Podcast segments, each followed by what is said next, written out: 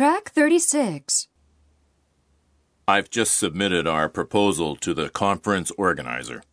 Thanks so much for doing that. Didn't you find it difficult to incorporate my portion into yours?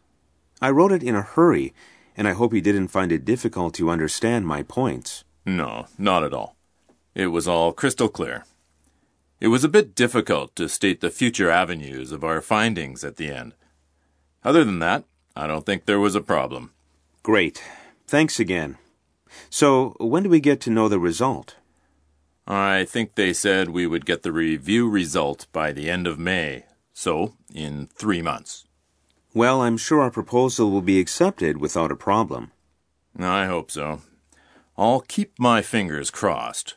So will I.